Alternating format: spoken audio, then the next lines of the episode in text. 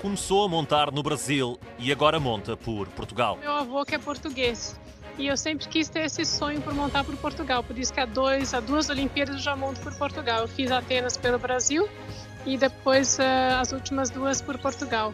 Então é um sonho já de família há muito tempo e agora se realizando mais uma vez em Tóquio, vai ser minha terceira Olimpíadas por Portugal. Luciana Diniz tem 50 anos, nasceu em São Paulo, mas as ligações a Portugal falaram mais alto para esta cavaleira que vai participar mais uma vez na variante de salto de obstáculos.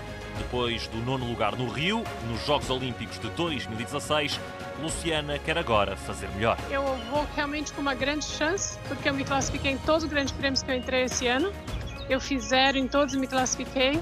Foi esse cavalo em todos os grandes prêmios que a gente fez esse ano incluindo Grand Slam, então nós estamos numa, numa boa fase. Com residência na Alemanha, a cavaleira portuguesa parte para o país do sol nascente com um cavalo que lhe tem dado boas perspectivas para sonhar. Tem dois anos comigo, a gente já ganhou bastante provas, agora no Grand Slam ficamos em sexto na Holanda.